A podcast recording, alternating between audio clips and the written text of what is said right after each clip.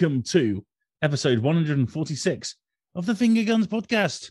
My name is Ross Gabe. How you doing? I am joined by Miles Thompson. Hello, once again, mate. Hello, bud. How on earth are you? Yeah, not bad, thank you. Not bad. Plugging away, plugging away. How are you, mate? Oh, I'm very well. Thanks for asking. That's all right. I mean, I Um, figured uh, I probably should, given we're uh, looking anyone else to ask today. and I am also joined by. Oh, oh, wait a minute. Oh yeah. Oh. Oh, oh, oh, Oh. that's Oh. Oh. uh, yeah, uh, Kat is in Brussels, Belgium? Bruges. Bruges Bruges. with Colin Farrell. El Bruges. Yeah. Good movie that. So, uh, what's life like in the household without Kat? Quiet. just yeah, just really, really quiet to be honest. I uh just milling about. I just go to work during the day in my office area, and then I go downstairs and I made myself beans on toast for dinner because what's the point in cooking for one person? Um, and then yeah, I just sit on the couch and I play games, and that's it. Really, that's life. Man, you're you're living the single life again. Yeah, in a in a weird kind of way for a few days. Yeah. so uh, like, yeah, it's uh, a different feel to it now. there's no one here. Beans on toast it is. Yeah, I'm just playing that uh the song in Shrek when he's on just I'm all alone. there's no one here beside me. Yeah, that's the one I've just been playing on repeat ever since. And uh, yeah, well, no one else is available because, of course, they're not. Well, what are we going to ask you? You know, Holding down the fort, bringing you all the gaming news. it's what we do. Right then, let's get into our game of the week. So this should be quick. Miles, your game of the week. You're not really sport for choice on who to ask that. Uh, Um, so I did play Music Racer Ultimate, but I'm not going to talk about it because it kind of just sucked. Um, so I just wouldn't recommend it to be honest. If you see it on the page, it might look cool, but just watch the trailer and then go, "Yeah, that looks cool," and then move on. Don't play it. Um, but I want to talk about a game I played. Was it a week or two ago? And it was called Far Changing Tides. Um, it was the same week where I also had uh, What Lies in the Multiverse. So it was kind of like a toss up between which awesome indie game did I want to talk about more. And unfortunately, Multiverse won that one. Um, so far as like, uh, I seem to have got a lot of these recently. I don't know if you've noticed this, but I picked up a lot of like 2D platformer, like adventure type games. Um, and Far is another one. Um, and it's got this really cool kind of art style to it. It's almost like kind of hand painted, handcrafted, like not cell shaded. That's the wrong kind of phrase for it. But it's like it's been airbrushed, um, but it looks really, really gorgeous. Um, it's got a really awesome soundtrack. Um, when I was playing it, Kat kind of went past and she was like, "Oh, that's a really like soothing soundtrack," and I was like, "Yeah, it's got like quite, it's quite melancholic kind of thing." Um, but in a really cool kind of like chilling, chilling way. Like if you're listening to like one of those lo-fi radios or something.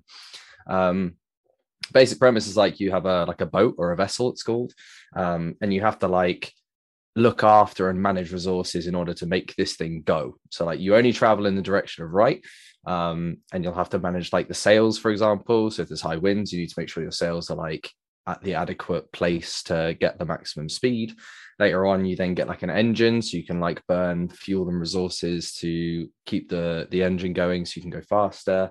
Later on you can like submerge it so it turns like a cool little submarine um, and then eventually you get like a boost as well. Um, and it's pretty easy going it's a nice chill game. You'll hit kind of obstacles every now and then. So you have to jump out the boat and like climb things and move boxes and hit switches and all sorts to like clear out obstacles. And it's probably got you know how swimming's like the worst thing in every game ever? Um it's actually like got decent swimming mechanics. So you just hold x and you like glide through the water as if you're like flying through the air. It's really cool. I really enjoyed it um, there's a little bit of tacticalness to it so obviously if you waste your resources and don't look after your ship properly you can burn through all of your fuel and then get stranded in the middle of the ocean and be totally screwed um, but you have to kind of go out of your way to to, to do it badly to do that um, and it's just this really nice little game. There's no kind of direct, real dialogue to it as such. Um, it's all kind of very environmental storytelling, and like the world that you see around you paints the picture of what's going on in like this desolate, like post-apocalyptic world. Um, if you played the prequel, uh, Lone Sails, it kind of ties into it quite nicely towards the end. Um, and yeah, it's just a really cool little game. I really enjoyed it, and it's one of those that really surprised me. I watched the trailer for it, and I was like, yeah, sure, I'll give it a go. Um, but having actually played it, it's one of my yeah, it's probably up there as one of the better games I've played this year so far. So yeah, I'd highly recommend that one. Really. Oh, nice. Yeah, Yeah, nice little been- gem out of nowhere. I've been keeping an eye on it. It is on Game Pass, of course. So if you want to jump on there and give it a go. I Um, mean, it took took me three four hours, so you can play in an afternoon. Not even. Oh, lovely. and uh, yeah, you're getting all these 2D games because we have to teach you of the games of yore. yeah, yeah, that is fair. Yeah, I think I've uh, starting to get my fill of them now. And actually, to be fair, after multiverse and far, I'm starting to get a bit of a taste of how good they can be as well. Um, so yeah, I just wanted to uh, mention that one, and it's nice to play something a bit different to my usual. Yeah, some of us weren't six years old when the PS3 came out. You know what I mean? I mean, at least I was at least eight minimum. No. what about you, mate? What was yours? Um, well, um, I've I've had a few days off this week, so I've played a pl- what's the word? Plethora. Yeah, there's the word. A plethora. Nice. I've played a plethora of, of things. Um, I've jumped back into Horizon properly now, um, making some good progress. Uh, oh, it's just glorious. It's just glorious. Um, I can't say anything that hasn't already been said really on the pod by Toby and Kat, but um, yeah, having a wonderful, wonderful time with Aloy, and it just never gets old. Just taking on big ass freaking dinosaur machines just never gets old. It's Does so it live much up fun. to the hype though? That's the question. Does it live up to the hype of the reviews? The thing is, I think it does because, I mean, one of the reviews I saw which criticized the game for is like, oh, it's just more Horizon. I was like, well, it's a sequel to Horizon Zero. I don't know do what you want? wanted. yeah, like you're not going to change a formula that works so well. exactly. We all loved Zero Dawn. And we're like, more of that Sh- with, shiny shinier 4K graphics. Yes, please. Thank you very much. You know, that's that that's a big win for me. It's a huge plus, and it is. It does feel exactly like Zero Dawn, but Zero Dawn was glorious, so that is not a complaint.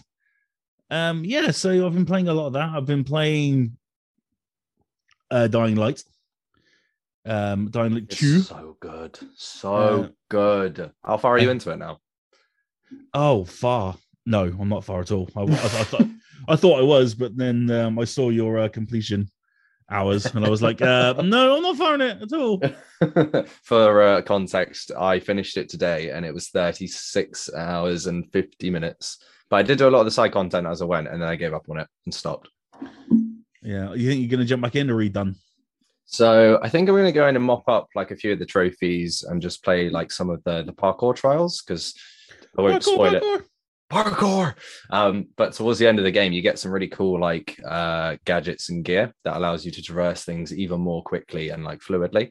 Um, and I kind of want to jump back in and just play around with them a bit more because initially I was a bit like, eh, he's a bit gimmicky, and then actually you start using them properly, and you're like, shit, this is really good.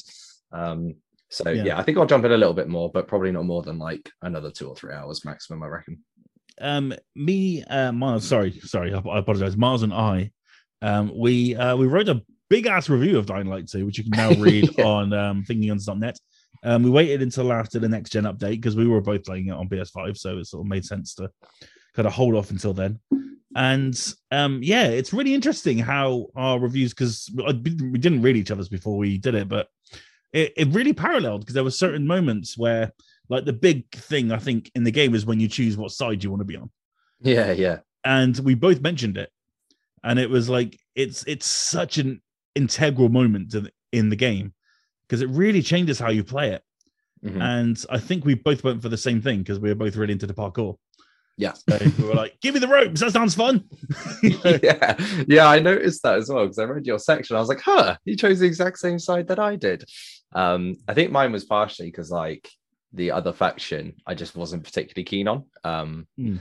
and the faction I chose was like, oh, they're kind of cool. And then I got all the upgrades, and then I started to see like once you if you pick them like the same side for like the whole way through, like the amount of things that you have access to for parkour becomes insane. Like it's everywhere and it's so cool. Nice. Um, so I would recommend sticking with one side rather than mixing between the two. i shall i shall um, there are moments where i wish i went for the other side where i get very overwhelmed Yeah. like, i could i could have really done with their help here but never mind you know. Yeah. you know, you make your bed, you got to lie in it. And so that was um those situations. Yeah. But yeah, having a great time with it so far. and uh, I'm, I will uh, I will continue to jump on. I really want to get my head down into Horizon, so I may not jump on it this week, but I will definitely go back to it. Uh, Guardians of the Galaxy, I've started on the old uh, on the old Game Pass. Played about an hour and a half of that, and yeah, I'm not too far into it, but what I've played, I've enjoyed. It's been good. Um, I see it's, it's one of those games that people was like, yeah, actually, you know, it's not bad. It's not bad. Yeah, it's not bad. You know, people aren't screaming from the rooftops about it, but they're like, yeah, it's fine. And that's really all I can expect, really, from a Square Enix Avengers game. So that's that's that's absolutely fine. I mean, it is doing a bit better than some of their other recent IPs, Babylon's Fall. So we'll, uh, I think we'll take what we can get. Oh dear. yeah. I mean, it's a Square Enix game, so of course it performed below expectations. But oh, of course. Yeah, it could sell 50 million copies and it still wouldn't have sold 60. So Yeah, yeah, yeah. Bloody Square Enix. Calm down, guys. You know, you make stuff that's okay. You know? it's decently good. Leave it at that. yeah, Avengers performed below expectations. Yeah, because it was cack. Everyone knows it. but uh, yeah, it's interesting. Are you um are you going to get into Stranger of Paradise this week? So I was initially put off because I think for some reason I saw like the Babylon's Fall reviews and then immediately watched Stranger of Paradises. And I think I may have like conflated the two of them together because I actually sat down and watched a bit of it today. I was like, the combat system looks really fun, like really like almost Devil May Cry ish. And I was like, I'm Hmm. pretty down because I love Devil May Cry.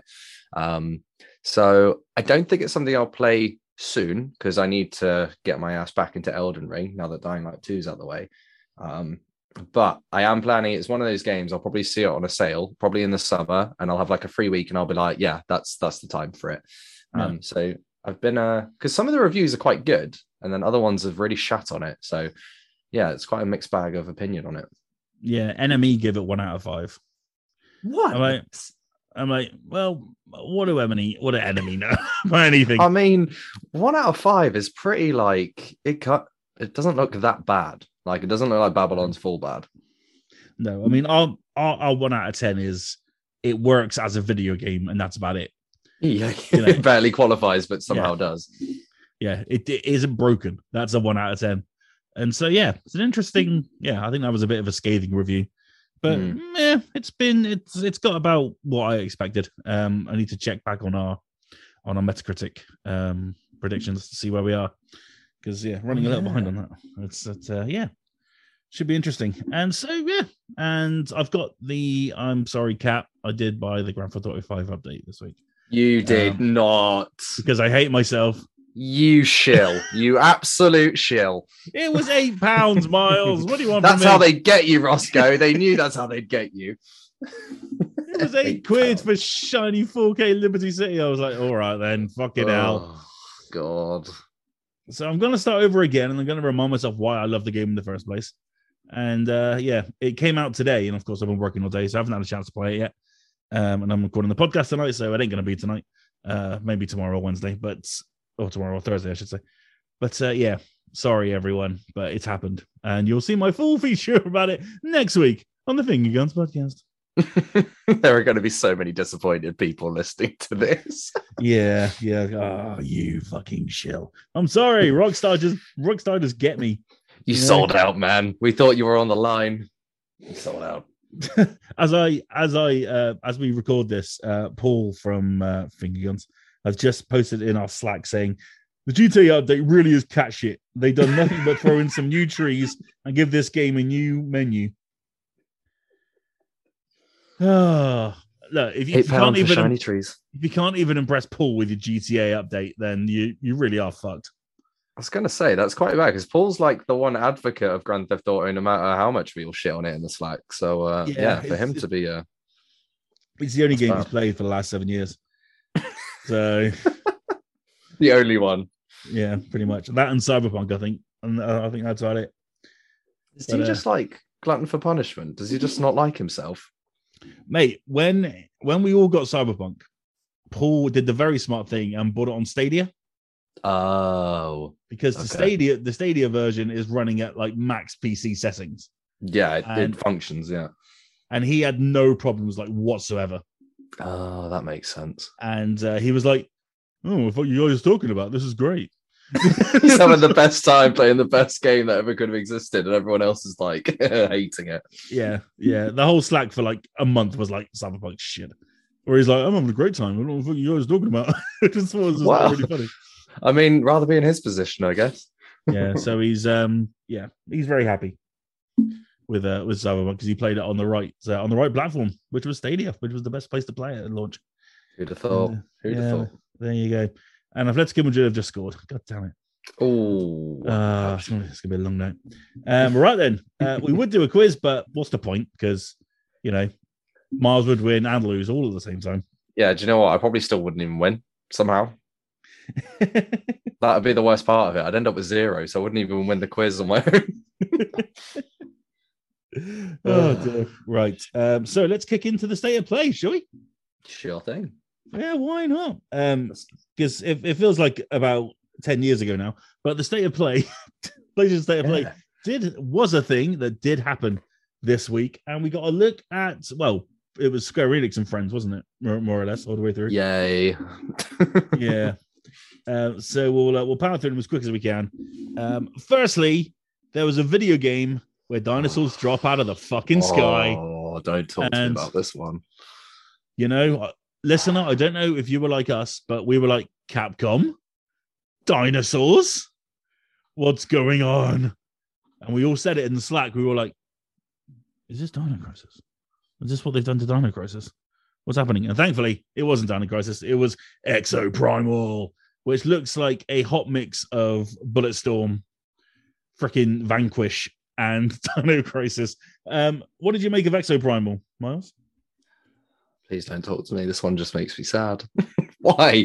Why? I feel like Capcom have done this on purpose of being like, haha, we know you want Dino Crisis. So here's a game about dinosaurs, but it's not Dino Crisis, you pricks. Um, I absolutely adore Dino Crisis 2. On the PS1, it was like one of my favorite ever gaming experiences. And I absolutely fucking love it. And it's left on a massive cliffhanger, like such a huge cliffhanger in that story.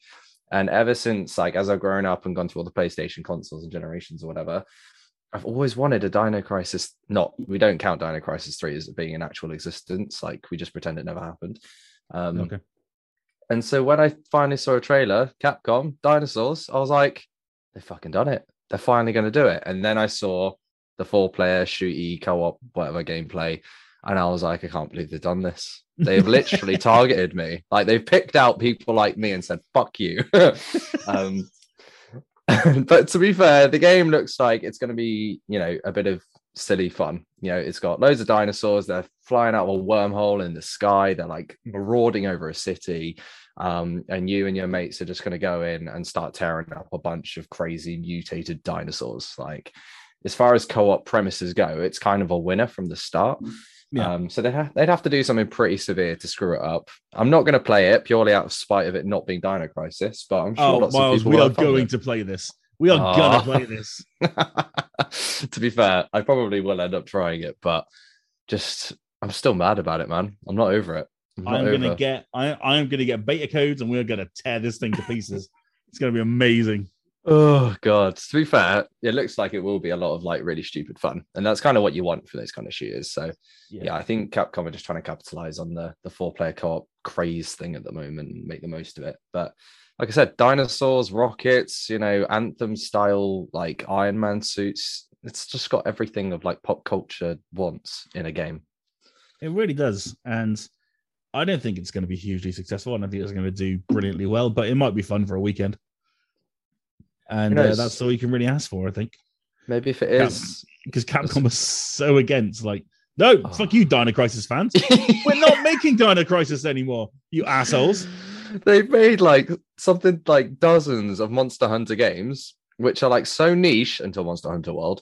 Um, and yet we can't get a Dino Crisis game, which is about Yeah. dinosaurs and shooting them, which is like an instant sell in today's market. And who knows if this is successful, maybe we'll get like a Regina skin from Dino Crisis 2. And then I can pretend that I got a new Dino Crisis. Who knows? And their Resi remakes are so successful and so good. Oh, know. they though? They need that team to do Dino Crisis. Like, why? It's so simple. It's right there, Capcom. Come on. Oh, literally, I would literally pay I don't know like a year's worth of my salary to invest in it just to make so that they'll just make the fucking thing if that's what they want. Jesus Just want hear, that Capcom? Yeah. You can get some Mm. N- NHS money, bitches. Oh yeah. yeah, yeah. Just give me my Dino Crisis. That's all I want, man. All I Ah. want is Dino Crisis. All right, then moving on then to a game that doesn't have dinosaurs falling out of the fucking sky. What's the point? Um, you know. What is the point in Ghostwire Tokyo? Oh, so good. Uh, it's it's coming. good. It's it's not far away now, is it? What March twenty fifth? Is it? Yeah, it's just over a week away. It's- yeah, a week. Yeah, week and a half. Damn. Pretty close. Which- Uh, how did this final uh, teaser trailer get you? You still hyped? It's got- it's starting to get a little bit like uh Deathloop did, where we've had like three trailers or something in the space of like a month or a month and a half. Um, but I love the look of this game. It looks so so good, um, and it looks quite like unique. Like it's first person like combat style, but you're using all these different kind of powers, and it's like imagine like Skyrim, but with a magic system like kind of on steroids and not hopefully as clunky as Skyrim's was. Um, the creature and enemy design looks creepy as hell, and I am down for it. Like I really love creatures that are like not horror, horror like inspired per se, but are just really unnerving. Like it just makes you really uncomfortable. And in the new trailer, it showed off one of the designs, and she's got like this like horrifying like Joker smile on her face. Um, some of the enemies are like headless, so they just walk around as like suits, as if it's like Slender Man, but without the head. Um, and yeah, just it looks gorgeous as well. Like it's not the most powerful graphically, like it's not going to be the most impressive one that you'll see on the new gen, but it just looks really, really nice. Like all the neon Mm. lit streets and the the shininess of Tokyo just looks great. And yeah, it looks really cool. I'm super excited. I think like my hype levels are like 30% higher than anybody else's for this game, but it just looks so good. And um, yeah, I can't wait to jump into it.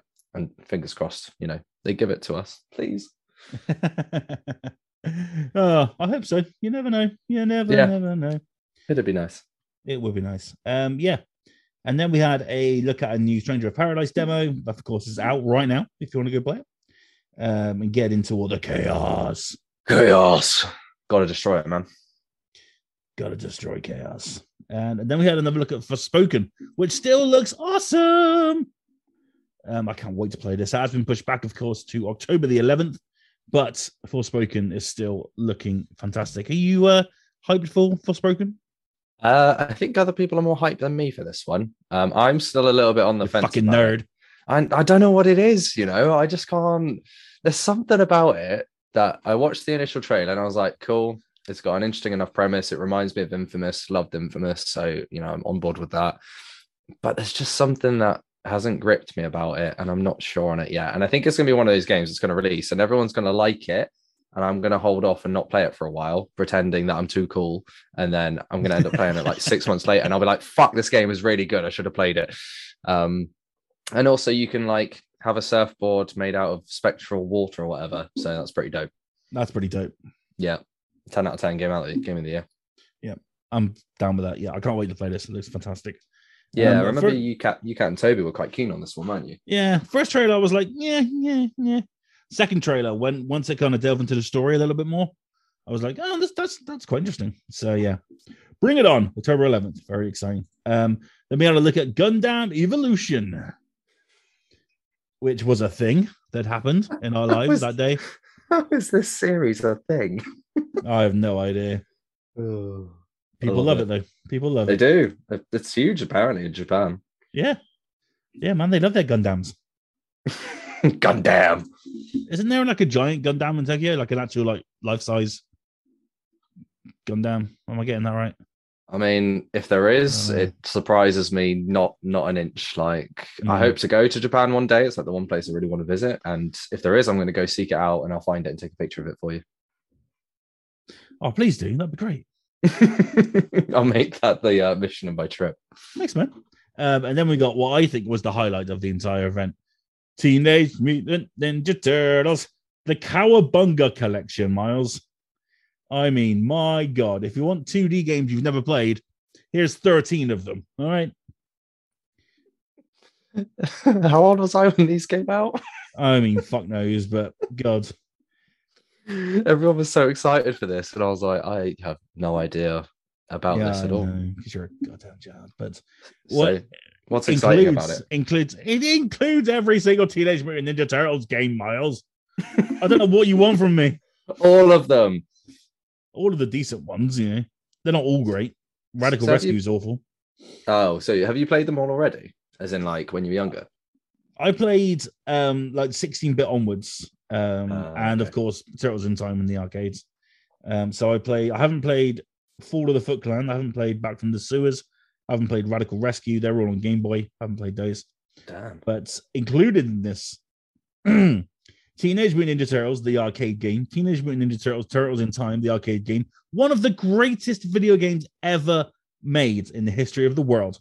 Teenage Mutant Ninja Turtles on the NES, Teenage Mutant Ninja Turtles 2, the arcade game on the NES, Teenage Mutant Ninja Turtles 3, the Manhattan Project on the NES, Teenage Mutant Ninja Turtles Tournament Fighters on the NES, Teenage Mutant Ninja Turtles 4, Turtles in Time on the SNES. Yeah, they tried it on the SNES. It didn't work. It was nowhere near as fun as the arcade version. Teenage Mutant Ninja Turtles Tournament Fighters on the SNES. Teenage Mutant Ninja Turtles The Hyperstone Heist on Mega Drive. Teenage Mutant Ninja Turtles Tournament Fighters on the Mega Drive. Teenage Mutant Ninja Turtles Fall of the Foot Clan on Game Boy. Teenage Mutant Ninja Turtles 2 Back from the Sewers on Game Boy. And Teenage Mutant Ninja Turtles 3 Radical Rescue on Game Boy. And breathe. oh my God. Do you know what though? That was impressive. Like, fair play. Thanks, man. I appreciated that. I was listening, like, he's got to stop. Surely he's got to. And you just kept going. Fair play to you. And of course, there was, um, of course, Shredder's Revenge is coming out this year as well. And I'm like, oh, mate. Yeah, that's all the Teenage Mutant Ninja Turtles you could ever need. And uh, yeah, I mean, Turtles in Time is such a fantastic game. So yeah, we're playing that as well this year, Miles. Get ready. So, Get uh, for that. Which one are you most, most hyped to play first? Um, oh, I will play Turtles in Time until I collapse over and die like a big gold ball in the sky. I cannot wait. So no one will be hearing from you for at least a couple of days minimum. Uh, no, I will play Turtles in Time until Shredder's Revenge comes out, and then I will just have my fill of Teenage Mutant Ninja Turtles for the rest of time, and I won't need to do anything else in my life. And I mean, 13 games, that's that's quite a collection. To be fair, I've never Yeah. played any of them, but 13 games is a pretty solid deal. yeah, it's a pretty damn good collection, and uh, yeah, I mean, Turtles in Time on a PS5. Oh my God, what a world! What a world we live in. I love it. Uh, right then, after what was the greatest announcement all year, um, we had to look at Gigabash, uh, which is coming out later this year. I can't remember anything about Gigabash. It was honestly the most forgettable looking game Yeah, I, I've seen in a long while. And we've seen quite a few forgettable games. Yeah, we watch all of these goddamn shows, don't we? We can't remember everything. yeah. yeah. For better or worse, we watch them. we do, we do, we do. Uh, so yeah, that's Gigabash. Uh, I can't wait to tell you more about it once I know what it is. Yeah. Um, and then JoJo's Bizarre Adventure is coming out at the end of this year. Sean got crazy hype for this. I'm not sure. I'm not sure why. I don't know what this is. I really should know apparently, but I don't know what JoJo is. It's Um, got um did you play Fist of the North Star? It's uh from the makers of Yakuza, I think it was. I didn't play it, but I'm uh, I am aware of it.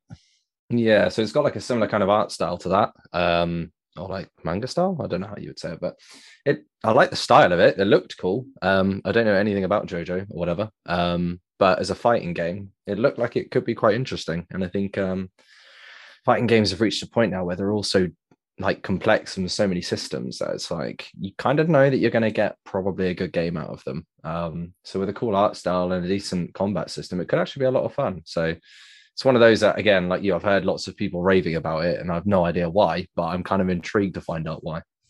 Yeah, indeed. Um, that's coming at the end of this year. So look out for that. And then we had a very nice look at a game called Trek to Yomi, um, which is coming out spring of this year. Um, it's kind of a black and white game. More games should be black and white, I decree, because this looked very pretty. I thought. And so uh yeah, Miles, did you did you want to trek to Yomi? This game looks dope. I love the look of this game. Like you said, more games should be black and white. It looks so so cool, and it looks like it's going to be like Ghost of Tsushima, but again, kind of like a two D, like a side scrolling action type thing. Mm. Um, and the combat system, I'm really intrigued to see how like if it's got a bit more depth to it, or whether it is just going to be like hit square and triangle repeatedly until things die and the occasional block or dodge. Um, but yeah, I really like the look of it. it looks like a, a noir like comic book like story of a, a samurai, and that's what's not to love. You know, you, it's just an instant winner. Um, I'm super hyped for this one, so yeah, I hope we. Uh, I'm looking forward to picking up. This might even be a day one for me. You know. Wow. Mm. Well. Um, and then we had a look at co-op, which is coming to Returnal um, as part of the Ascension package, um, which is a massive new update for Returnal. Um, it's coming out for free um, this month, which is very cool. Uh, co-op Returnal. Did you play Returnal? Mars? I can't remember. I did indeed. I platinumed it. Ah, of course you did. What a stupid question. Haha. Um, Um, how, how do you think co-op's going to fare in Returnal?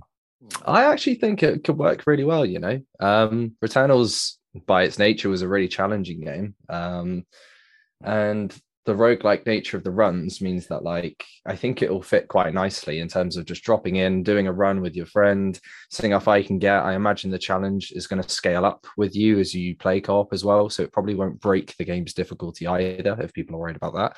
Um, but I think it will make it more manageable because I think the biggest thing that people had with Returnal's challenge was the the bullet hell nature of it. So Yeah. I've played a few bullet hell games. So when I jumped into it, playing a bullet hell game in like proper 3D in like a beautiful looking proper PS5 exclusive was quite a new one. Um, I haven't seen many bullet hell shooters done quite like Returnal did it.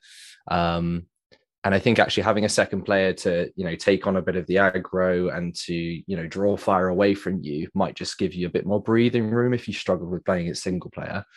The new content looks cool, so it's like a an ascending tower. You just keep going up floors and floors. Enemies get more and more challenging and difficult the further up you go, and you just keep going until you die. Um, so it adds a bit of longevity, and apparently there's a bit of story attached to it as well. So I wasn't the biggest fan of Returnal's story. I didn't really get why it got so many plaudits because I thought it was pretty like basic, if that makes sense.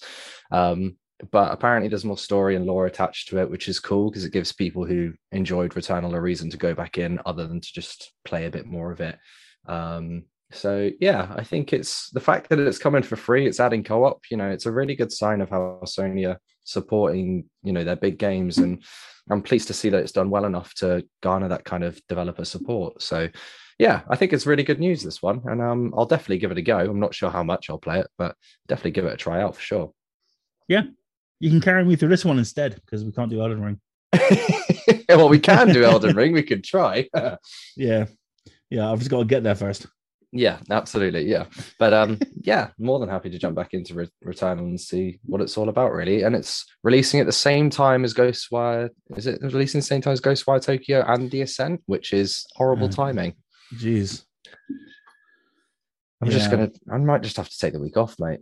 And just Oh no. what am I going to do? I can't face having all these great games coming out at the same time. Remember when we thought that February was going to be tough?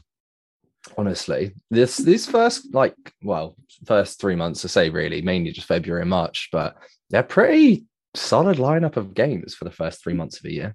Yeah, it's mostly games that obviously were delayed due to COVID, Hmm. and that, that it's all piling out at the exact same time. That's Yep, the problem. Yep. So much for a quiet like entering into the year. Like I think we're going to be catching up on these games into the summer. Yeah, absolutely. Um, and then we finished off with kind of a Square Enix double bill of uh, the DioField Chronicle and Valkyrie Elysium, which two games I can't wait for in a year to hear they haven't exceeded expectations. So, did either of these games grab you? Because neither of them grabbed me. Yeah, I think uh, this was the one you called me a nerd for, which was DioField, because it's like a turn-based yeah. tactical RPG isometric thing. It looks fucking cool. Like I really like. I thought it was going to be a. cool. It, shut up! Shut up! Cool. It looks so the exact good. opposite of cool. For the other two of you who might listen to this podcast and enjoy tactical turn-based RPGs and are nerds like me, it looks really cool. You should watch the trailer. Um, don't listen to Ross. He's trying to bully you out of a good game. Um, but yeah, DioField actually looks really cool. I thought it was going to be um, one of the Three Houses games from Nintendo coming over to PlayStation. So initially, I was a bit like, shit, Mm. like this is quite a crossover. Um, but I think it's just got like a similar look and style to it. But the actual game looks great. Like I'm actually really excited to try this one out. And did they say when it was going to be released, or is it just later this year? I think they said. Why don't you talk more and I will try and find out? Not, I'm 99% certain they just said it's going to launch later this year, but that's one I'm keeping an eye on. Uh, the second one, Valkyrie Elysium, looks like a very generic and bland Nier um, without the good story and without the stuff that made me really love Nier. Um, yeah. Uh, DioField is 2022 at the moment. Yeah. Okay. Cool. Um, but yeah, Valkyrie looked like an okay, like decent enough kind of third person hack and slash combat system type thing. I think it was. Um, the story didn't really particularly interest me whatsoever. Um, it's got some nice flashy graphics, but the level design looks bland as all hell. Like it looked just like a plain pizza in terms of graphic style.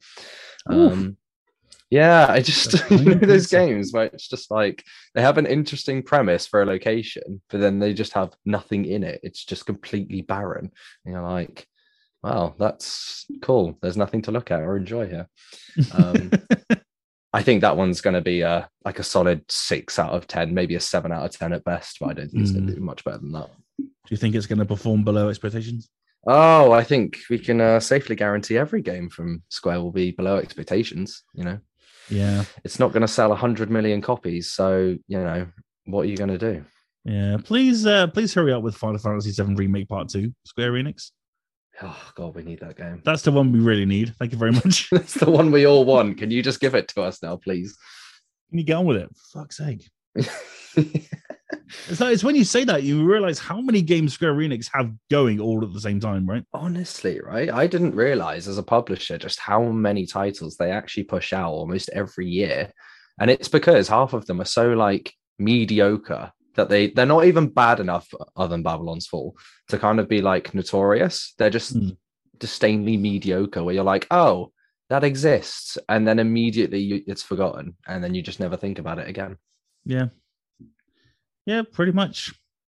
So Good old yeah. Square Enix. But DioField looks cool. I reckon that one might be a, an anomaly where it'll actually be a good game coming out of Square at the moment. Yeah, we'll see. We'll see. All right, then. Well, that was the state of play. There is another one coming up this week, but that is focusing only on Hogwarts Legacy. That's Thursday night at 9 p.m. if you're in the UK. Um, looking forward to that. Finally going to see something about this gosh darn game. And uh, yeah, are you hyped to see a bit more of Hogwarts Legacy, Mars, this week? Uh, yeah, I I just want to see how it's actually going to play. I hope it's like a like a proper deep dive into this is what you do. This is how like quests functioning and story is going to work. This is what the gameplay is going to look like. I just want to see what the game is actually going to be, if that makes sense. Um, because I think up to now we've had some cool trailers, we've had some interesting tidbits of information about what we can expect, but I just want to see it in action. And it looks like it's going to be pretty good graphically as well. So I want to see if the in-game engine is as good as the trailers look. So yeah, I'm I'm excited to see more of it. It's one of those games that I think again other people are going to be a bit more hyped for than me because they're although I've read the books and I watched the movies as a kid, I'm not like the biggest Potter fan or anything like that. Hmm. Um, but I know other people in our friendship circle are major Potter fans. Um, um, yes, somewhat. and this is the game that they are pinning all of their hopes on gaming for. So yeah, it'll it'll be good to see what it's all about. What about you? Are you excited for it? Oh yeah, man, I can't wait. I cannot wait. Cannot wait. I've been waiting for this game for such a long time. I remember like years ago, me and Sean were like, how wouldn't it be great to have a full-on AAA Harry Potter RPG where you play a student at Hogwarts? And it's come to life. And we remember the rumors of this game have been going on for forever, for so long. And when it finally dropped during a PlayStation showcase, was it last year the year before? I felt myself actually welling up because I could not believe it was actually happening. Oh, And and of course, you know, we do not condone anything that J.K. Rowling says. We think she's completely stupid and ridiculous. So blur to J.K. Rowling. bleh. But God, I want to be a student at Hogwarts. and I'm like, oh, I don't know. We'll talk about it more next week, obviously, once we've seen um some footage of the game and hopefully get a release date, maybe. I think we Uh, will. but- I think we'll get one at the end of it. And um, was going to say as well. I think Kat's been having a couple conversations of what do you think about the fact that you're not going to be. I think she was saying like it happens before or after all the Harry Potter stuff, and she was Oh, like, it's yeah, it's hundreds of years before. That's that. it. Yeah, Yeah. and Kat was saying like, "Oh, isn't it a bit of a missed opportunity?" I think, by the way, this might be wrong. So if I am wrong, I do apologize. But I think Kat was saying, you know, they've kind of missed an opportunity to have like this scope of a game, but in Harry Potter's like universe timeline. Um, Yeah. I didn't know if you felt the same or whether you're quite keen on the prequel aspect to it.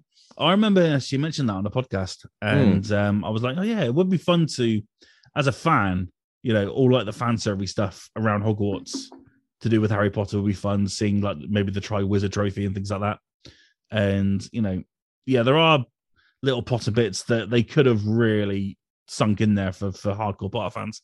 But you know, I don't, I don't, I don't really mind. I'm going to Hogwarts. I don't give a fuck.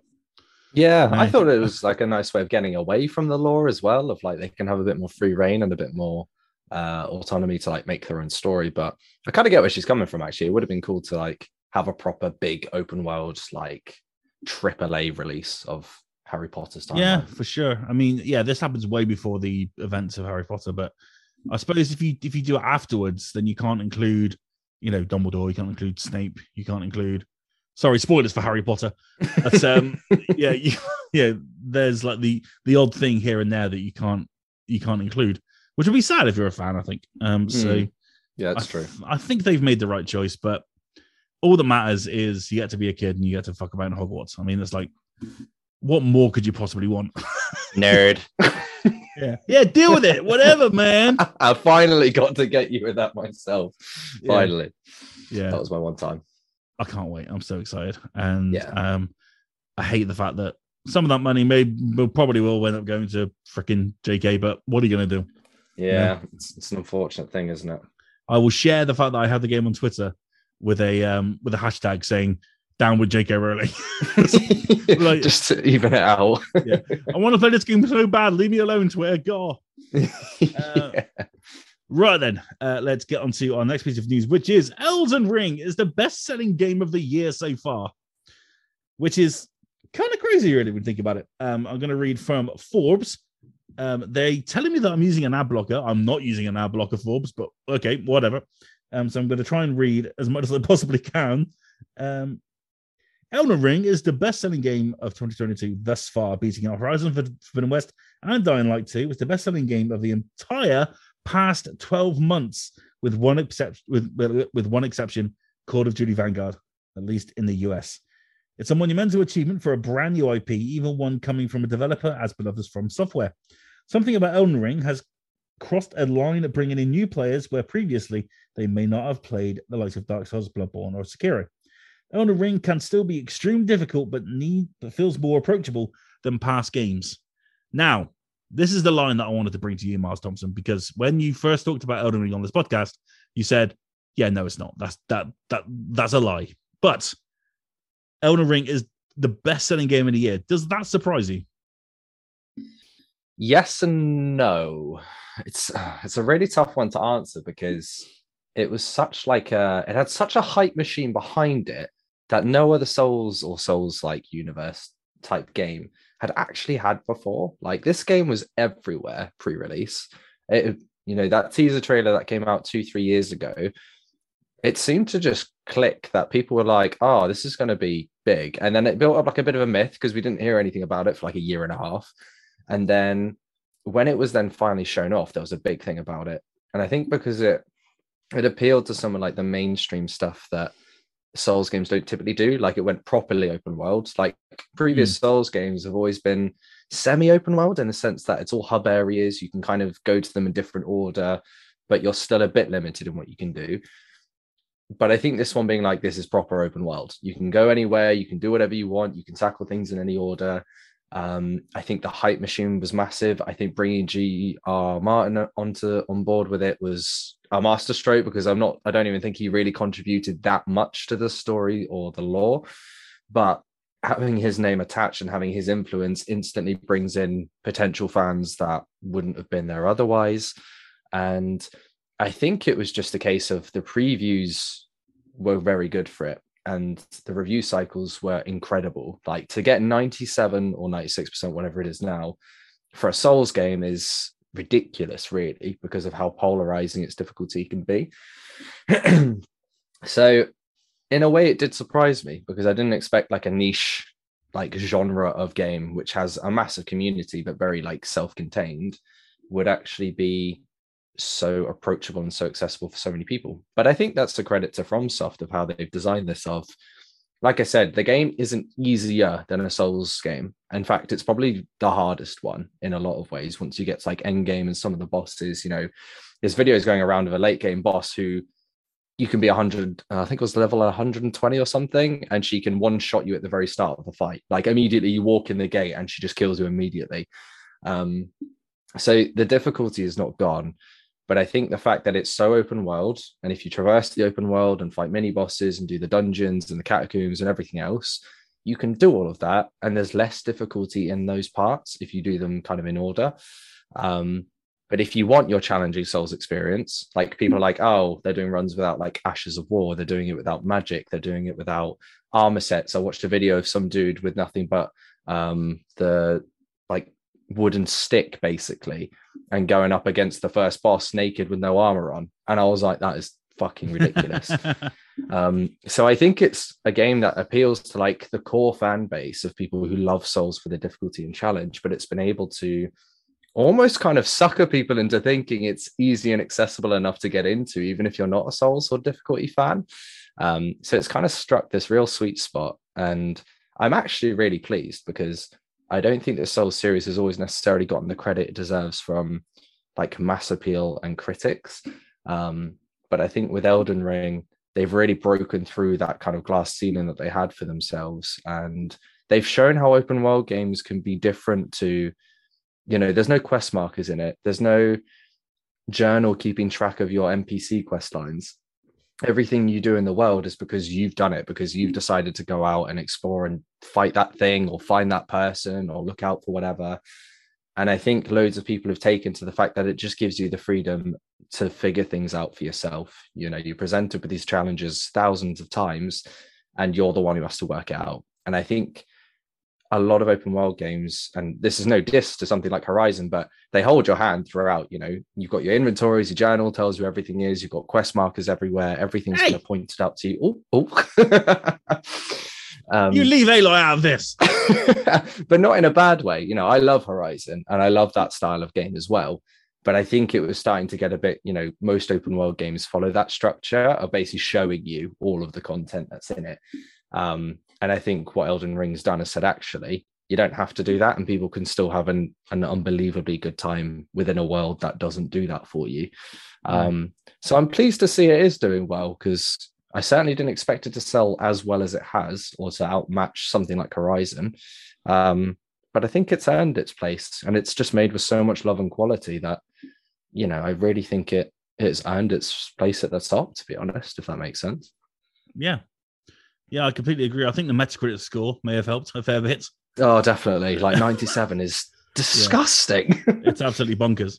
Um, yeah, it's I think it's really interesting because this really only should appeal to from software fans, right?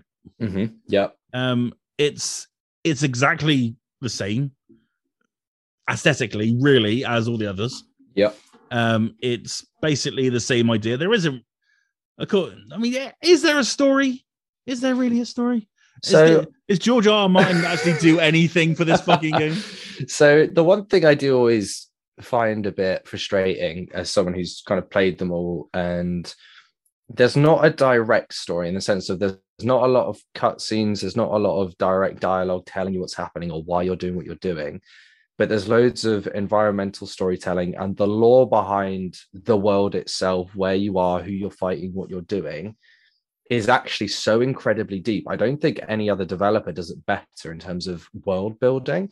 And you know, when I finished Bloodborne, I had no fucking clue why I'd fought any of the things that I'd fought, what happened at the end, what the point of what I was doing was and then I watched like three videos. Like I'd watched like instead of listening to like a podcast while I was doing stuff, I'd watch like a Bloodborne lore video. Um, if you've not seen him on YouTube, there's a guy called VaatiVidya video. Um, and he does these like massive deep dives into the lore of all the Souls games. And he's also got a gorgeous voice. Like that voice can put you to sleep, even if you have insomnia. Um, and when you actually like learn about who this boss was that you've been fighting and all their tragic backstory and you know what the world is actually doing and what the story is it is so incredibly intricate and so deep. You know if they wrote books based on the souls lore they would be genuinely bestsellers because they are so so good. Um, but i think again it's that kind of thing of it's not accessible. Like if you don't go out of your way to find that lore if you don't listen to the obtuse dialogue if you don't read item descriptions you're not going to work it out. But the game has so much storytelling in it you just have to go out of your way to look for it and to find it but yeah if you're looking for like a direct story where you know characters are telling you exactly what they're doing and why then Hmm. souls is never going to be that series because that's not what they do Yeah, it's always been Toby's argument against them, isn't it? Mm, Because yeah he's he, he's always massive on narrative, and he has played them all now, and um and he loves them. But yeah, he said you know he doesn't play them for the story. Yeah, to be fair, I don't either. I never have a fucking clue. Like I've played all of them. Dark Souls 2, it was my third, second one. And I genuinely didn't piece together a single thing as to what I was doing or why. I just enjoyed killing bosses. Um, but I'd always find myself as soon as I finished them, like I knew all of Dark Souls 3's lore before I even played the game because I took ages Mm. to play it. And it was actually so weird because I was going into these fights like, oh, I know why you're here and why you have this weird second phase where you change into like a whole different being because I know your backstory now. So Right, in yeah. a way, it's one of the few games where I actually like to spoil it because then I actually have a clue what I'm doing and why I'm doing it. Um, so yeah, it's I think I get Toby's argument. I get lots of people's argument of it's not direct narrative. And actually, you know, if that's what you like in a game, then Mm. that's not what you're going to get with Souls. And I totally get that Yeah. you haven't got that hook to keep you going. Yeah, but you know, irregardless, it sold bloody millions. yeah, Um, it's, it's done pretty well for itself. How many of those do you think were were uh, deleted or sent back within the hour? Actually, probably quite a few, you know, because uh, is it- it's the tree sentinel? You like come out of the starting area, you fight like this mini boss that completely gives you like a false sense of, oh, I'm really fucking good at games because you Mm. like wreck this guy in like five hits. He's got really slow wind ups. He's easy to block and dodge. And then you walk out the starting area and there's this golden knight dude on a horse, and you probably think, oh, he's right there. I must have to go and fight him to progress. And he literally one shot wrecks you completely at the start. And he's actually more of like a, a tutorial in a roundabout way of showing actually not everything you see you have to fight or should fight straight away. Um, so you should actually like avoid some fights, fuck off and go like level up and get armor and spells and weapons, and then come back and then kick his ass. yeah, Um, but yeah, I imagine lots of people spent their first hour and a half fighting him, dying repeatedly, and went, fuck this. And then went to Steam and were like, give me my refund. This game sucks. yeah. I'm going back to Horizon. This is mean.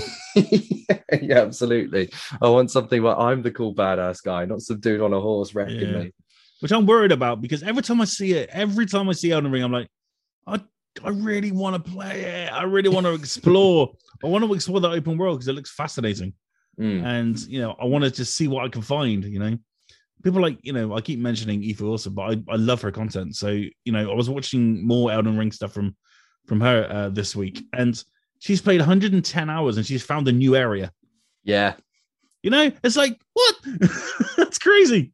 Yeah, I've watched two reviews from people who only decided to review it after 150 hours because they said before that point they still hadn't felt like they'd seen the majority of what there was to see. And I thought that is crazy. Like 150 Yeah. hours, and you like Dying Light 2 claimed to be 500 hours long, but I think Elden Ring might be the actual one that's 500 hours long. Yeah, it certainly seems that way.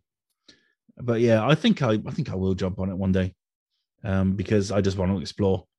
I want to see how long I could survive by just by just walking around and going, oh, that's pretty, oh, that's nice. Look at that, that's really cool. Yeah, and I mean you can do that. Like I think Greg mentioned it, another friend of mine mentioned it as well, where they didn't even find the lady who helps you level up and gives you your horse for like the first two, three hours because they'd gone off in the other direction exploring and were just roaming around killing things, doing caves and stuff like that. Mm. Whereas I beelined it straight for that place just unknowingly. And I think like it gives you that option where if you want a bit of an easier, nicer time, like you can do that. You can just roam around and I think it's more the story track where you'll go hit the hardest barriers, if that makes sense. Yeah. Well, congrats from software. You've got a blockbuster on your hands there. Well done. And I can't wait to see what you do next. I'm sure it'll be really, really different. I can't imagine Kat's reaction if it gets Game of the Year over Horizon. you know what? I think it. I think it probably will. It probably will over. I mean, I, I really think Ragnarok's probably its only competition. To be honest. Yeah, yeah, I think you might be right on that. You know, I think it's got such like a, a headway with critics. I think it's kind of a. I think the ones that hit early in the year tend to just stick in people's minds that much more. Yeah. Um, so yeah, I think it's got a good shout other than God of War. Yeah. I think games just need to be memorable. They need to be remembered by the end of the year. And I don't know. I've not got anywhere near her, the end of Horizon yet, but yeah, I worry that it may not be as memorable as something like Elden Ring because the challenge makes you remember it. I think. Do you know what I mean? Like if you can overcome Mm. it, you'll be like, "Oh, I remember when I beat Elden Ring earlier this year." Yeah, You know, that's uh, that's such a moment for all the Elden Ring players because it's a fucking hard thing to do. You know? yeah, and I guess you're right on that because I think back to Bloodborne, and like whenever people mention Souls, my mind instantly goes to Bloodborne because it was my first proper one, Mm. and it was so satisfying to play. And when I finished it, I felt like a fucking badass. Like, and I think, yeah, I think you're right. I think Elden Ring's kind of channeled that, and people are going to remember it because overcoming it was such like a big achievement, like a real source of satisfaction. So, yeah, I think you might have a pretty good shout on that one. Yeah, I think it will. Uh, I think it will stick around for that reason, that reason alone, and also because it's evidently um, fantastic. Um, all right, then let's get into some news that dropped today. Um, this is very interesting. This comes from uh, VGC in regards to the initiative, um, which you may remember as the team at Xbox currently working on Perfect Dark. Now, Crystal Dynamics were brought in to help out on Perfect Dark, and it looks like they may have fully taken over because the initiative appears to be falling apart um, before it's even really begun. Um, I'm going to read uh, from VGC, uh, the great Andy Robinson. Quote Xbox's The Initiative Studio has seen a fast and furious wave of senior departures in the past 12 months, VGC has learned. As much as half of the core development team known to be working on the upcoming Perfect Dark, a reboot, quit the company during the last year, or around 34 people, analysis of employee LinkedIn profiles has revealed. This includes most of the initiative's senior design team, including game director Dan Neuburger, design director Drew Murray, lead level designer Chris O'Neill, principal world builder Julian Myers, two senior system designers, a group of three former God of War designers, and more. And the turnover of top talent doesn't end in design. Perfect Dark's two most senior writers almost recently quit. Also recently quit, I should say. Analysis shows, along with the project's technical director, tech art director, lead gameplay engineer, and lead animator, QA lead, and more. According to LinkedIn, the initiative is now less than 50 people when duplicates, former employees, and erroneous listings are removed, and currently has just three roles advertised on its website. Analysts suggest it's hired around 12 people in the past 12 months. Miles, that doesn't sound good, does it? Not especially, no. Not to lose that many of your core team. And there's a lot of really stellar talent in there from their previous experience and history. And Yeah. it's quite concerning. Yeah, I mean, this is this is this is heavy stuff, man. I mean, we waited for such a long time to hear anything from the initiative, and the initiative. Oh, they're working on Perfect Dark. Awesome! I love Perfect Dark. Perfect Dark's fantastic. I'm really excited to um to jump into Perfect Dark, but now they've been signed to co-develop it with Crystal Dynamics. Mm, I mean, I think that probably should have been a, a red flag at first. yeah. Yeah. I wonder if it's like a tactical power play of like they brought in Crystal Dynamics and said, like, oh, they'll just be like a support on it. And then slowly but surely they've just whittled away at the original team to be like, oh, Crystal Dynamics need to take over because there's not enough people there anymore.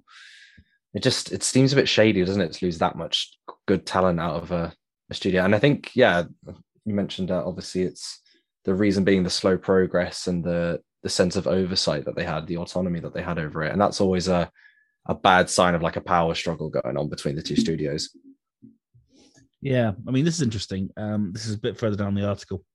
Um, across the industry, many studios are currently facing a talent crisis, with the sheer level of expansion and investment in the sector making it challenging, proving the biggest studios to retain and attract senior staff. The former initiative developer VGC spoke to attributed attributed, I should say, attributed, for fuck's sake, Ross, attributed the wave of departures to frustration among senior talent over the direction of the project, sat down by Gallagher and game director Daniel Neuburger, who himself left the company last month. Although the initiative's website claims the company provides a collaborative, creative environment, former employees describe the studio's development hierarchy as very top down, with Gallagher and Neuburger keeping a strong grasp on creative decisions. According to the former employees, many senior team members were frustrated by the perceived lack of autonomy and didn't feel heard on key issues such as development priorities, project planning, and team staffing. Uh, end quote on that. Now, it just sounds like people are getting in the positions that they probably did deserve, or they're taking it maybe a little too seriously. It, it doesn't sound like something that Phil Spencer, of obviously the CEO of Xbox, would put up with because he seems like such a cool dude. He's always he's always about inclusion and collaboration and stuff. So it's interesting that the initiative has gone down this road. I think.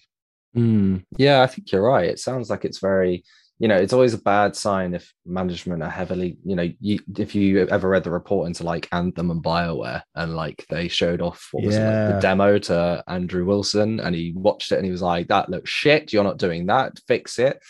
And the moment like top heavy kind of executive type manager type people get involved it seems to be like the less experience of the user end of like what makes an actual good game is going to come out of it um and yeah like you said it's a bit strange that phil spencer who's very kind of consumer focused. He's very kind of you know we want to make good games that people want to play. And yeah it's a strange but maybe that's part of the problem was you know the project was going in a direction that maybe wasn't looking right, and maybe Crystal Dynamics with their history of like Tomb Raider and stuff were thought to be a bit of a better or a safer pair of hands. Maybe. I'm not sure, but yeah, yeah, it's not a good sign that people are losing their jobs like that and just hemorrhaging, you know, talent in such a quick way. You made a game with a girl. Come and help us make our game with a girl. yeah, it's got to be the exact same thing, right? If you can make Tomb Raider, you can make Perfect Dark. Yeah. Um, but yeah, it it seemed like an odd team up in the first place. If you think like a remake, you know, you think of like what Bluepoint have done, and you think, oh, okay, so they'll just give this studio, you know, free reign to remake it however they want to. But when you bring in another studio with all their own experience and history and perspective, you're going to end up with like a clashing vision for what the end game is going to be. Um, and that's just never a good place to be a lot of the time. Normally, support studios are brought in to work on aspects of the game that, you know, that studio doesn't uh, specialize in, or it's like a separate component, like a multiplayer or like a separate like mode or whatever it might be. It's very rare to have two studios effectively working on the exact same game at the same time, if that makes sense. Yeah, for sure. I mean, the development has progressed painfully slowly, apparently, um, which isn't great. Um, and if you remember, this was um, the industry's first quadruple A video game. And uh, yeah, that doesn't look like it's gone all that well. no, it looks like a quadruple A is not the one. How weird. yeah, I mean, it's like where the hell do you start with a quadruple A video game? But it looks like looks like it's been uh, it's been it's been hit hard. I mean, that's the the most fascinating thing about the Crystal Dynamics inclusion. I think we may have talked about this when it was first announced, but why was it not another Microsoft studio? Yeah, I don't. That's I don't know. So weird to me. Is like they they they basically just freelanced a third party to come in and help out. I was like, well, what about Playground? What about, you know, Rare? Fucking all these companies that are in software, just sending the Doom devs yeah, to fix it. exactly. exactly. They would come in and go, right, everyone shut the fuck up. This is how it's done. Yeah, yeah. You know, um, they'll rip and, and tear their way through it. Yeah, exactly. And so, yeah, Maybe it was a decision by Gallagher and Neuburger. Maybe obviously they worked with Crystal Dynamics before. Um, maybe they're just bringing in their their pals. Yeah, to try and save this game. I mean, it's it's really interesting. Yeah, I wonder if maybe like all the other teams that they had at the time. I, I don't know if all the acquisitions had gone through when this was first announced and that was kind of sorted out, but yeah, maybe all the other teams are working on. Maybe you know it's a good sign that Microsoft just have so many games that they're working on that they don't have anybody to spare from their own teams. But I doubt that. I think it's more that they might be trying to get a little bit cozy with uh, Crystal and Square Enix. Yeah, but this is a rough start. I mean, in terms of, if they're trying to knock games out in the same way that PlayStation Studios do, this is not a good start on how to do it. Yeah, I mean, like I said about Blue Point, you know, they've knocked out Shadow of the Colossus, they've done Demon Souls now as well. They're rumored to be making their own game, and you know, Sony brought basically took them on and just said, right, take these IPs and make them really good again and sell them as you know for their time, you know, the current gen or next gen titles, and you know they were left to do that, and the games that came out of them were brilliant, you know, as re- as far as remakes go and it's kind of like that's the way it probably should be done. And we can kind of see now that the way this one's been approached is probably a quadruple a flop. It's not exactly a ringing endorsement for the new term is it? Um no and that's it's it's it's a real shame because we were all getting quite excited about xbox's output. Yeah. Um because they were phil spencer's got that stage presence and we all got excited because he got excited. We're like hey phil spencer we love you. Microsoft backs baby. Yeah. microsoft backs? Microsoft is back. There we go and this is just bad. This is just a bad start. And I really want to play this game because I love Perfect Dark. Uh, so yeah, it looks like it's still quite far away. Um, I'd say years away, maybe even a decade away at this point. You never know. Yeah, Duke um, Nukem style. But I mean, if it ends up with a good game coming out of it, then I guess they can argue it was the right decision. But uh, yeah, I guess we'll always kind of wonder now what would the original vision might have been. Yeah, and it looks like um, you know at least the two the two heads um, one of which, of course, Neuburger isn't there anymore. But I mean, yeah, they obviously had a vision, and the the team weren't, you know, weren't on board with it, or or the other way around. I mean, who knows? But uh, yeah, this may not be the end um, of what we hear about this, but very interesting. So if you're looking forward to the Perfect Dark reboot, um, well, and may not even see the Xbox Series. It might be the next thing. You'll be looking forward to it for quite a long time, basically. yes, pretty much. And it's got the word perfect in it, so it's got to be good. Otherwise, the reviews just write themselves. Yeah, I mean, if it's, if it's not 10 out of 10, then it's kind of screwed up, isn't it? Yeah, more or less. All right, then let's get into our recommendations. This is where we find something throughout the week that we thought that we want to share with you guys, our dear listeners. Whether it be a video game, a movie, a TV show, a Funko Pop, a Hoover, or a remote control. I mean, who knows? We've gone from like recommending burgers at McDonald's to chicken burgers at somewhere else. I can't remember. But yeah, lots of random shit has been recommended by us over the over the weeks. And Miles, what would be your recommendation for the week? Mine's pretty different for me. It I went axe throwing on Saturday in London with a friend. Um, a group of us ended up going, and it was quite bizarre, but really fun in that very kind of feral kind of way. Um, mm. So I you feel remember. like a man. Yeah, it felt very like masculine, very like macho, you know. But equally, like it was just good fun. Like it's a really chill atmosphere in the place that it was in. Mm. Um, I can't remember what the place was called, but if you Google it, it's like one of the few ones that comes up. Um, it was in London. I think they also have one in Bristol as well. But like you go along, you go like if you don't have a group of 10, I think it was, then basically whoever's there at the same time as well will just join your group and then you like have a few practice throws. So they teach you like a one-handed throw and a two-handed throw. And naturally the two-handed throw is far superior because there's just so much more like force you can get like onto the throw, you know? yeah, really yeah, cool. yeah, yeah, yeah, yeah, for real, bro. For real. Um and yeah, like I was pretty shit at it to be honest. Like I missed the target a few times. Uh, it bounced off. Like I got it on the bullseye like three times in a row, and every time the head of the the, the axe or whatever hit the board instead of the blade. Um, but when you nail that like perfect throw, it, it there's nothing more satisfying to be honest. um, so yeah, it's it's one of those things. I never thought I'd ever see myself doing it, but it was a really good laugh, and I'd happily do it again. I think it was like thirty quid or something, so it's not the cheapest hour and a bit that you'll spend, but equally it was really unique and a really fun time. So yeah, if you fancy it, go throw some axes, have a good time, let out some aggression, you know. Hell yeah. Yeah, good stuff. Yeah. Throw some goddamn axes, people. there you go. Here's my recommendation. Go throw some axes, but yeah. in a safe, controlled environment. Not obviously GTA style, preferably. Oh, all right then. oh, what about you, mate? What's yours? Uh, my recommendation is a film. It's on Netflix and it's called The Adam Project. Ooh. Um, it stars um, good old Ryan Reynolds. He's in everything. In He's in everything. What's going on? Has he just signed like 20 contracts for movies? This is uh, another Ryan Reynolds joint um, directed by Shawn Levy, who of course directed Ryan Reynolds in Free Guy, will be the director of Deadpool 3. Um, so yeah, they have a good working relationship, it would seem. Um, but yeah, the Adam Project is out now on Netflix. It's a, it's a time travel story where Ryan Reynolds meets his younger self in order to save the future. Now, this isn't particularly original, but if you're a fan of like 80s, 90s Amblin entertainment films like E.T., Back to the Future, you know, things like that, this is gonna warm your heart. It is a lovely, lovely movie um, with a great performance by Ryan Reynolds and an even better performance by this kid called um, Walker Scobell, who does an amazing Ryan Reynolds impression as like a 10 year old Ryan Reynolds. It's just brilliant. And um, by the end of it, I was, uh, my heart was full, Miles. My heart was full. Um, it's it's just a great story about kids and parents, and you know, just lots of wonderfully wonderful, yummy, heartfelt goodness. Just And wholesome. How wholesome is the word I was looking for. Thank you very much. and I haven't seen a film like this for ages. And when I finished it, I was like, you know what?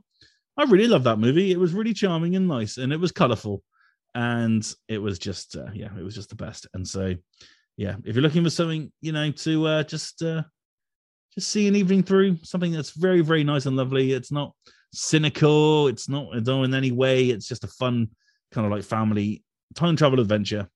I would highly recommend the Adam Project. nice. Just, So, it's- just, just worked for me.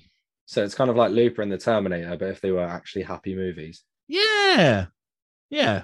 Nice. I Yeah. like sound of that. It's got very um polarized reviews on Metacritic. Yeah, a lot of movies do, especially this kind of genre, doesn't it? yeah. I mean, it's a it's a family film. You know, it's um the story is not difficult to understand. It's very Yeah. easy to. It's very straightforward. It's very easy to digest as as a film, but it's just lovely. It's just nice. You know, Good. Um, That's it's not- sometimes what you need. it's not going to fucking challenge you. It's just going to entertain you, and it's going to make you feel warm and fuzzy inside, and, and it's going to make you want to call your parents and be like, "I love you. I'm sorry if I was ever a dick to you. I didn't mean to be." um, yeah, there's some there's some great moments in it. Mark Ruffalo's also in it. Jennifer Garner, Zoe Saldana. Yeah, it's a Jesus. pretty pretty That's a- stacked cast. That's some talent they've got in there. Fair Yeah. enough. Hmm. Might have to So, give yeah. it a watch. It's a it's it's it's a lovely movie, is what it is. Um, right then, let's go to out this week. And I do apologize that this podcast is landing right in the middle of the week, but uh, we couldn't do it any other way this week for for, for whatever reason. Um, so March 15th, and they were recording this, of course. Grand Theft Auto 5 expanded and enhanced is out, and Kat cannot wait. She's gonna be all over it when she gets home. Expanded with more trees, according to Paul. More trees. Yep, more trees. More trees. And of course, GTA Online, which apparently is shit as well. So Paul's having a great day today. Paul's having a great day. Um, That movie terrible. 15th, uh, Five Night at Freddy's Security Breach is also out. If you're into that kind of thing, I'm not. So, you know, whatever. Um, March the 16th, which is the day this goes up, Tunic is finally out on Xbox One and PC. Um, that's going to hit Game Pass hard, and I'm going to play it until the end of time. I think I cannot wait to play Tunic. It looks lovely. It's it's Zeldery, it's top downy, but it's bloody tough, and uh, yeah, looks very sweet as well. So I cannot wait to play that. That's a Mars Thompson game. If ever I've seen one. What Tunic? Sorry, Tunic, yeah. which one was Tunic again? Oh my good god, this guy. I can't even remember which one. Hold on. There's so Hold many video games, I can't remember all of them. Honestly, there's just too many. I can't even keep up anymore. Which one was Tunic? Hold on, let me just check. Oh yeah, yeah. I think that one's more of a Toby game, you know. Oh, Toby's gonna be all over this. Yeah, Which one? Tony's uh, Tony. Tony? Tony, Tony, uh, Toby. Yeah, that's yeah. I'm gonna call that one a Toby one. I think that's one I might end up getting on like a deep discount sale, like at some random point in the year. yeah. yeah. Oh man, can't wait. Uh, Paradise Killer is also out on PS5 and Xbox One. Uh, we've been looking forward to that. And a Mutationum is coming to PlayStation and PC on March the 17th. Um, our uh, our own Toby's been playing that, so look out for more on that very, very soon. Um, WRC 10 is coming to Nintendo Switch on March 17th. Uh, Who Pressed Mute on Uncle Marcus is coming out on March 18th. And if you listen to that title and thought, that sounds like a Sean Davies game, you'd be absolutely right. He's been playing that all week. And uh, he's got his review coming up very, very soon. March 18th also, of course, sees the launch of Stranger of Paradise Final Fantasy Origins. And we're going to see if Toby picks that one up or plays Elden Ring. We don't know. I'll let you know next week. Uh, March 18th also sees the release of the first Mario Kart 8 Deluxe Booster Course Pass uh, maps. Um, if you remember, uh, Nintendo announced that they are releasing basically every single map that's ever existed in Mario Kart coming to Mario Kart 8 Deluxe over the next year. And you, the first batch is coming on the 18th. So if you want to check them out, there is the place to do it. £16 for a year and a half's worth of content. Can't argue with that. Um, I think I think it looks like a pretty good deal to me. And uh, yeah, that's pretty much it for the week. The week later, my God, it's bloody insane. Uh, we've got The Ascent. We've got Kirby and the Forgotten Islands. We've got Tiny Tina's Wonderland. We've got Ghostwire Tokyo. We've got some others too. So, you know, there's a nice big stacked week. I mean, next week, but this week is a little quieter. Don't forget Returnal next week as well. Oh, yeah, that is well. Mm-hmm. Oh, it is a stacked week. It it's is. another one. I don't know why they're doing it to us, but it's another one. Out of interest, have you played the new uh, Dead by Daylight DLC? Uh, I have, yeah, I have. Is it uh, horrific and terrifying? So, so the first time we played against Onryo, uh, so we went on, and the first three matches didn't get the new killer, and I was like, "Well, this is shit. What's the point?" And then we played against her seven times in a row or something. And the first time, she so like her power in the game. If you don't know Dead by Daylight, it's four versus one, four survivors. You have to complete generators. You can't attack the killer. They attack you and try and put you on hooks and kill you. And her power is she can teleport through TVs. So there'll be like, say, seven or eight TVs dotted around the map at any point. if the TV is on, she can teleport out of it. So she can appear from anywhere. And she can, she goes what we call as like undetectable or invisible. So you won't know she's coming. And then she just turns up and she's smacking you in the ass before you even know it. It's got like all of the sound effects from the movie. So like as she teleports, you'll get like that horrifying like little tune play. Um, and yeah, I peed my pants a couple times the first time. She popped out of a TV right next to me, and then eventually I got used to it. But uh, yeah, she's pretty scary, and playing as her is really, really cool. Like she's got some really good animations.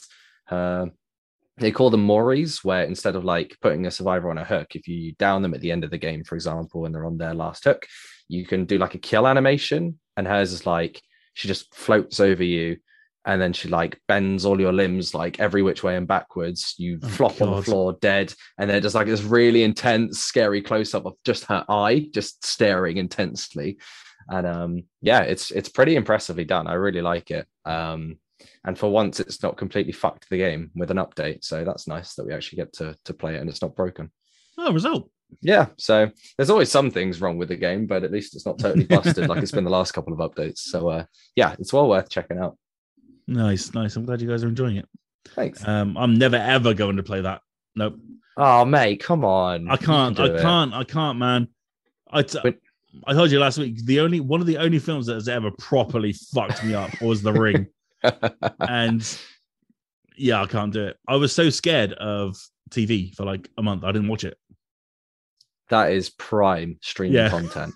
We need to get you streaming so that we can have you play that match the first time. Because when she chases you, you get her chase music as well, um, which is like Oh, from the movie. hell, hell, no, never.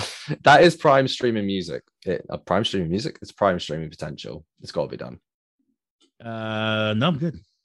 What if I like guide you through it? You know, I'll I'll walk It's not the through point. I'm not scared of you. I'm scared of her. Very, very much so. but it's so much fun. Oh. But yeah, she's a she's a good killer actually. Surprisingly, she didn't look like she was going to be too powerful, but she's actually quite a good addition to the roster, which is nice. Oh, I'm glad for all you Dead by Daylight fans out there, Yeah, all six of us. of which there were still at least six of you on there. So Yeah, just Yeah. enough to have a match every now and then. good stuff. Uh, well, ladies and gentlemen, that does bring a solemn end to the Finger Guns podcast. Thank you all very much indeed for listening. Don't forget, if you do want to follow us, you can follow us absolutely everywhere. Just go to the link tree in the description below. If you want to find us in all the places, if you want to follow us on Twitter, you can do at FNGRGNS. If you want to follow us individually, all of our handles are in the description below, except for Miles, of course. He's smart and not on Twitter. If you really like what we do, why not follow our Patreon for one dollar a month? That works out at about 71p right now. You can keep this podcast live on its various podcast hosting services and keep the website nice and shiny. But that's it. Miles, thank you so much for your time tonight, sir. Oh, thank you very much for having me, mate. It's been a good time.